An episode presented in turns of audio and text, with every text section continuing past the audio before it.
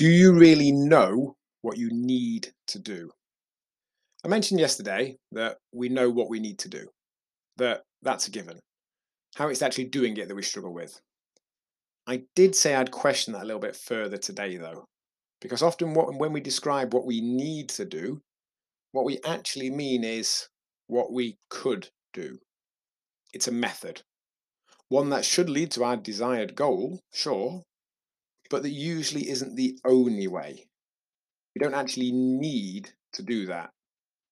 When we say, I need to stop drinking, or I need to cut out snacks, or I need to drink more water, or I need to stop going out, or I need to stop getting takeouts, or I need to start cooking more, we don't actually need to do any of those things. I could point you out hundreds of people who've got in better shape whilst drinking, snacking, not having much water, going out, having takeouts, and cooking no more than normal.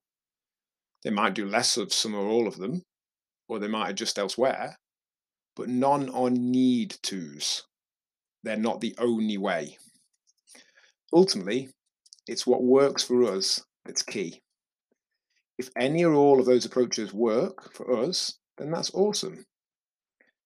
Chances are, if we feel we need to do them, we haven't been doing them and probably won't do them for long all or nothingness approach of them leading us to stop at some point. Concentrate on what we actually need to do to get close to our goals and create an average that works for that.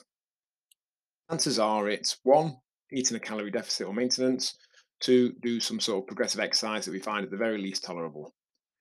We may also include things such as more fresh food, more water, and more sleep, dependent on what we're after and our situation. But always remember what is a need to and what is just a potential method. Much love, John. Why do bakers work so hard? Because they need the dough. Hall. P.S. I'm writing this super late last Tuesday. I can't think of a clever way to insert this link. Just get involved, yeah? myrise.co.uk forward slash apply.